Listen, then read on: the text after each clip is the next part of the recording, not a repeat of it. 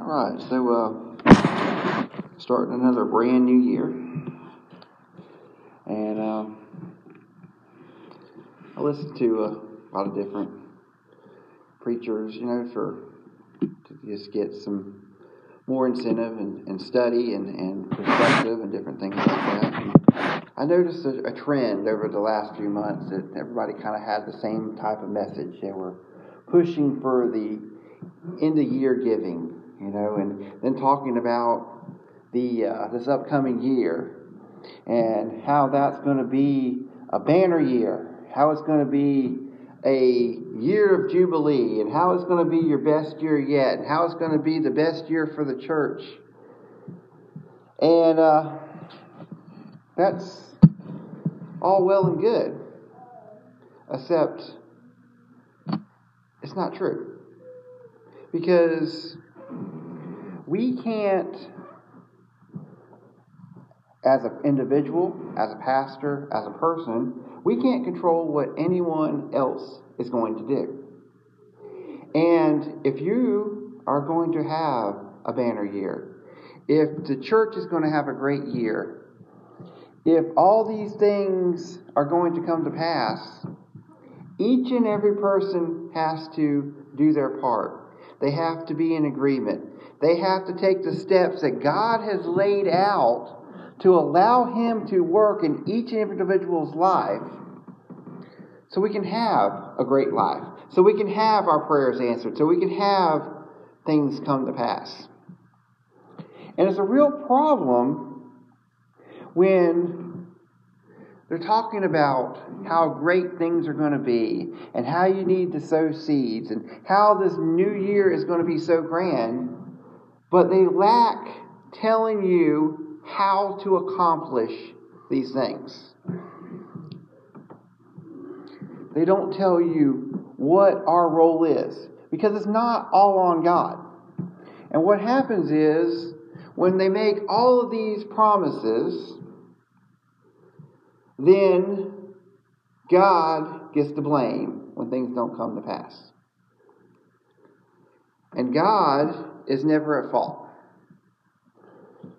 God doesn't have the lack. God doesn't forget. God doesn't do. Whenever there is a problem, the problem is on our end. Let's go to the Lord.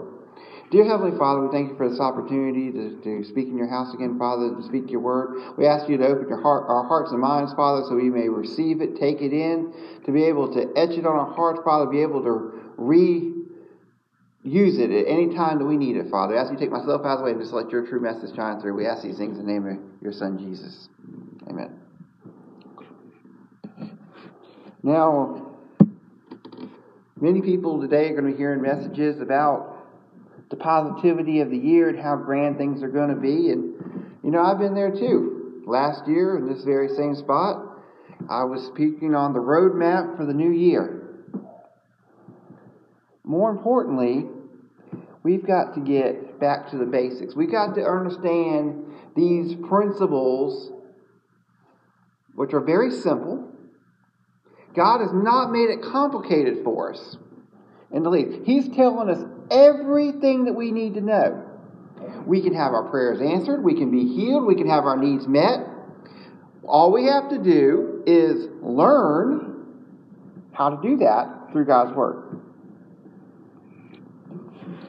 And that's what my plan for us is moving forward. If you want to plan for the new year, here it is. It's so we can learn the elements in God's Word so we can have our prayers answered. So we can sow seeds and be able to reap the harvest of the seeds that we plant. So we will not be in lack. So we will not be behind. We will not be sick. We will not be suffering when we don't have to. Let's start today in James chapter 1. I'm going to start in verse 6. James 1:6. But let him ask in faith, nothing wavering. For he that wavered is like the way of the sea, driven with the wind and tossed. For let not man think, for he shall receive anything of the Lord. A double-minded man is unstable in all of his ways. And that is the title of today's message, is Double-Minded. God is our source. Everything He had recorded in His Word was handpicked for us because we needed the example of it. So we see in the beginning, we have the picture painted of what things should have been like. We have Adam and Eve in the garden, and all of their needs are taken care of. We have shelter, food, everything at arm's reach, and they had to do nothing for it. That was God's plan for us. He is our source. God tells us things like, we have not because we ask not. His answers are yes and amen. He will not leave us nor forsake us.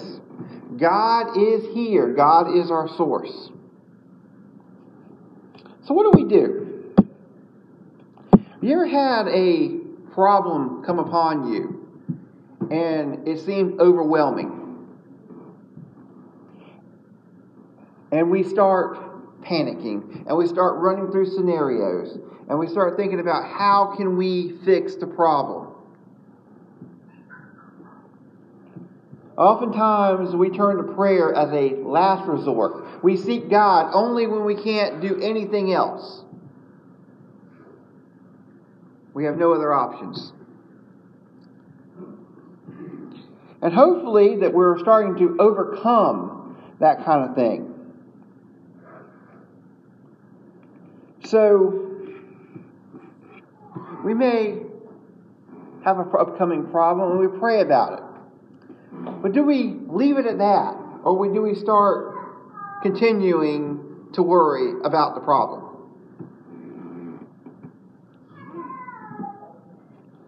What is it are we doing in this time when we're waiting on God? Do we just leave it alone? Or do we ever work on a plan B? You know, a plan B. So, if God doesn't come through, we have another option. Like, if we're in the need of healing, but we think there's a chance that maybe God's not going to do it for us, so we go ahead and start making our plans for our death. That's a plan B. Or maybe we want to go find some kind of experimental drug or experimental doctor that will work on it, because that's our plan B. Maybe we have a financial issue and we're praying for God for help, but yet we might want to go see some shady methods of procuring the funds just in case God doesn't come through. There's all different kind of ways that we come from for a plan B.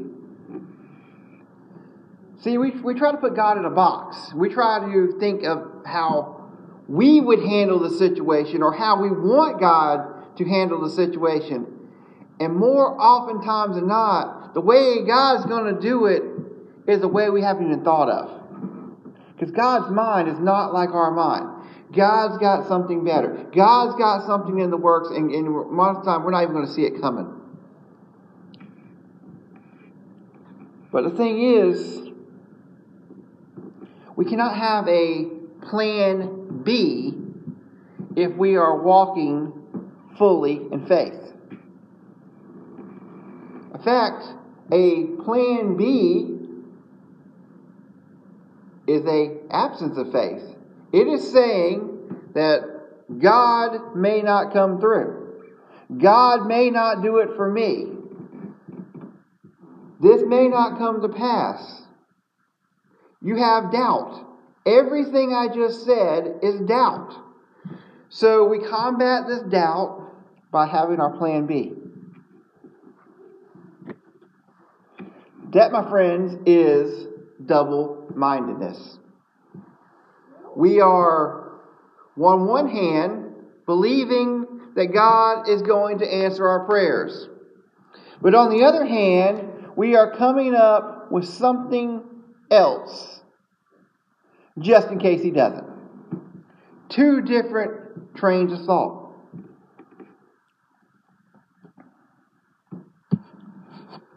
Our heart can only fulfill one thing at a time. We can only serve one master. And what is on our mind, what is on our heart, that is what's going to drive everything else. Now, let's say we're in need of a vehicle. And we pray God, we ask, God, I need His help here, I need this, this is my need, this is what I have. Help me out, God. But then again, we go do something above our means. And we may take and pick the first thing that comes along, even though it doesn't seem right, because we are trying to fulfill that need. So God is going to allow that to happen. He's going to allow you to get the second best, because that is what your heart is desiring. Where He has something better, something more reliable, something more fancier, something's better, something's cheaper. But He's giving you the desire of your heart because you're not fully trusting Him.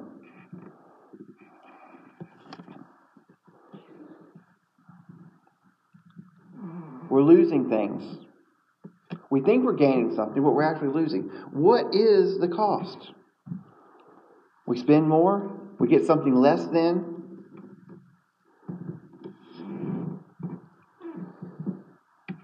I heard an interesting story in my studies that kind of put this into perspective.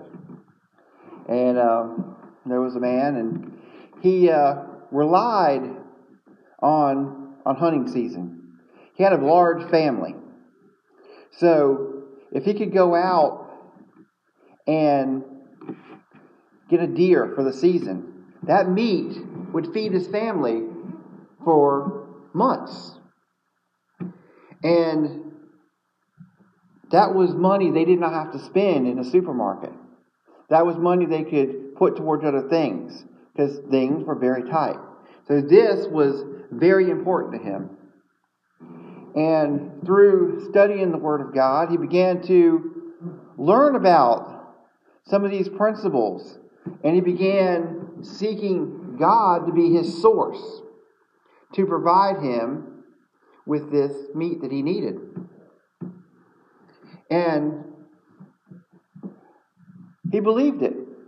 And what happened was is, through his faith, every year, he got his meat. Then one year he discovered that in the state that he was in, that they had a system where the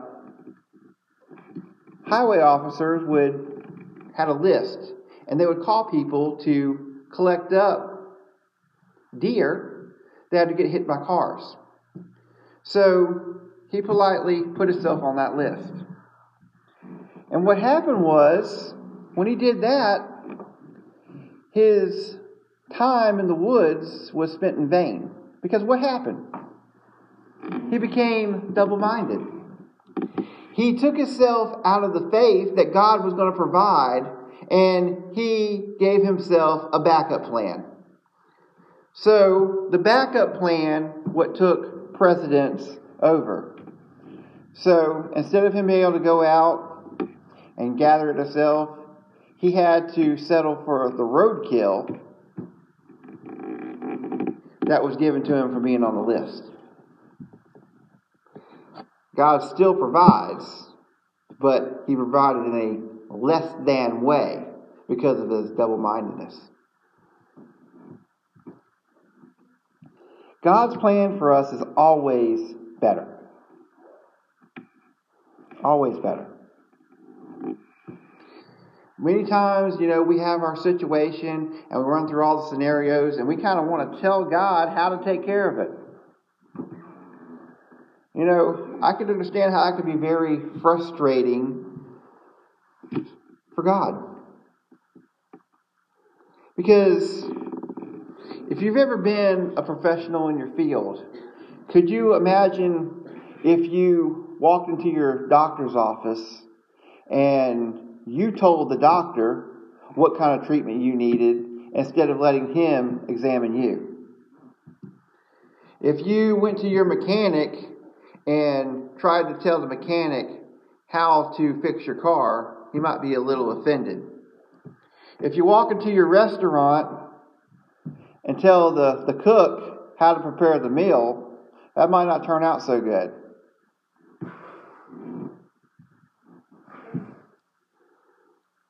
God is the professional. He knows everything. And whatever the situation you're in, He knows about it. And there's things at work when it comes to God that we're not even aware of. As I was reading this morning, working on something else, reading this morning, and I was reading about Peter and just some of the situations that he went through. And when you read about it and you think about it, it just seems, just wow. Why is it that God took this route? Why did He show us this? And it's just that, to show us something.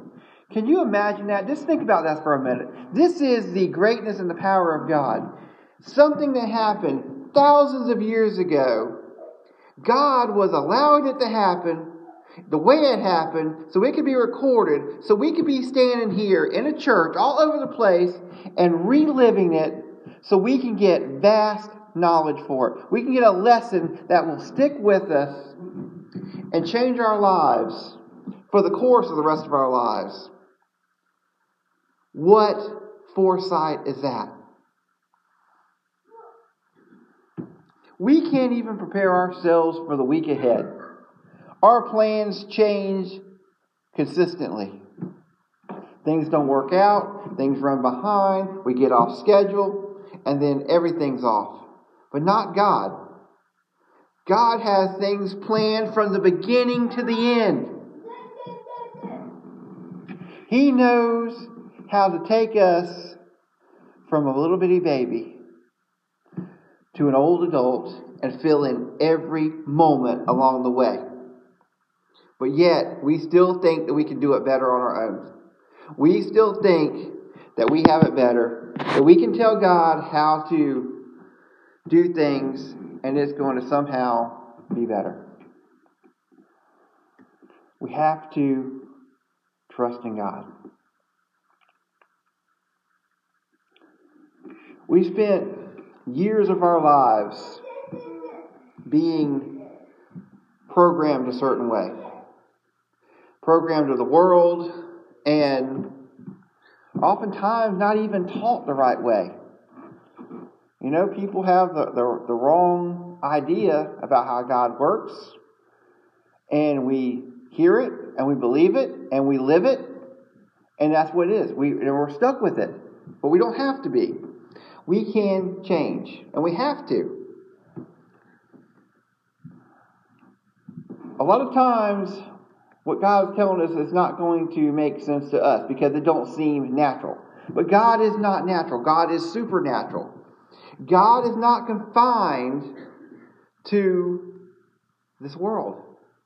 God is not confined to what is normal. And I use that word so loosely because look at the world that we've been. In the time that we've been here, look how much things have changed. Things that was normal 20 years ago is totally different today. Things that was perfectly fine 30 years ago is now not politically correct. We have to worry about things like school shootings that was never a possibility 40 years ago. We have all these different things, but the one thing that's remained constant is God. And the world keeps getting worse and worse, telling us that we do not need Him, and telling the lies of Satan that everything is just the way it should be, but it's not. Things have been corrupt since the very beginning, and they just continue to keep corrupting and corrupting and corrupting. We do not have to tolerate that. We have the truth. The Word is the truth. And we can have an abundant life. And we're going to keep going through this, and next week we're going to look about how God takes what we have and multiplies it. How no matter who we are, what we have, how little it may seem, how insignificant we may think we are, how unequipped, unqualified, that God can take it and multiply it. God cannot be put into words about how magnificent He is. We all have to make choices, though. We can keep going along just the way we are, but nothing's going to change. You know, sometimes we get a glimpse. We kind of get things just right there for a second. We may not know exactly how we pulled it off, how we aligned up with the kingdom of heaven, but we do. We all get them opportunities to see the power of God. For some reason, it doesn't seem to want to stick with us. Why is it that we don't want to have a continual flow from the kingdom of heaven?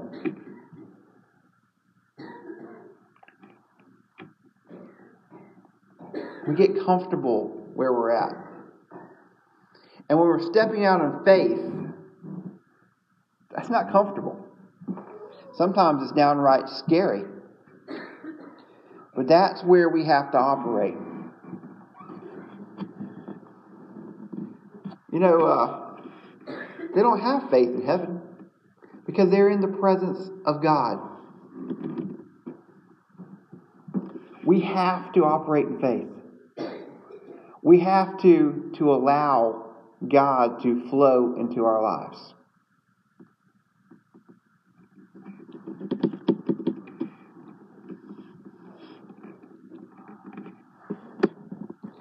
I could have stood up here today and talked about how great this upcoming year is going to be and what we can do. But the thing is, I'm just a person. And I can't control what anyone else does.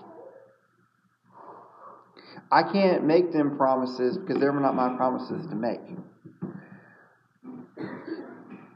I can't make you come to church. I can't make you pay your tithes. I can't make you participate. I can't make you believe. I can't make you pray. I can't make you do any of them things. And neither can God. We have to want to. We have to want to show up. We have to want to be present. We all have to want to be generous. We want to have to do. We all have to want to. So, where does your want today? Bow with me. Dear Heavenly Father, we thank you for this opportunity to speak your word, Father. And I ask today, Father, for a want amongst the people. That no matter how long that people's had a relationship with you, no matter how much they think they know, Father, there is still more to be learned. And so many times that we get to the point where the things seem routine and mundane, and that fire that we had when we first got saved has kind of been quenched a bit. That life and the world has kind of just washed over us and kind of extinguished that fire. Father, I ask that the fire once again will burn bright, that we'll have a want and a passion to learn about you, to turn to you, Father, to be part of you. And that we'll be able to overcome this thing of double-mindedness, Father, that we can know that you are the only way and that everything else is not what we need.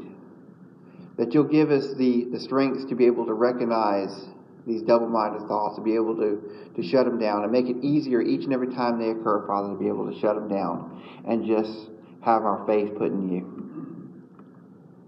I ask, Father, if anyone that has a need, that they will no longer be keeping it to themselves, Father, to be able to give it to you. That the ones that have not yet made that decision, Father, to turn their lives over to you will make that step. The ones that are searching for a place to belong, Father, in a church home, to make that step.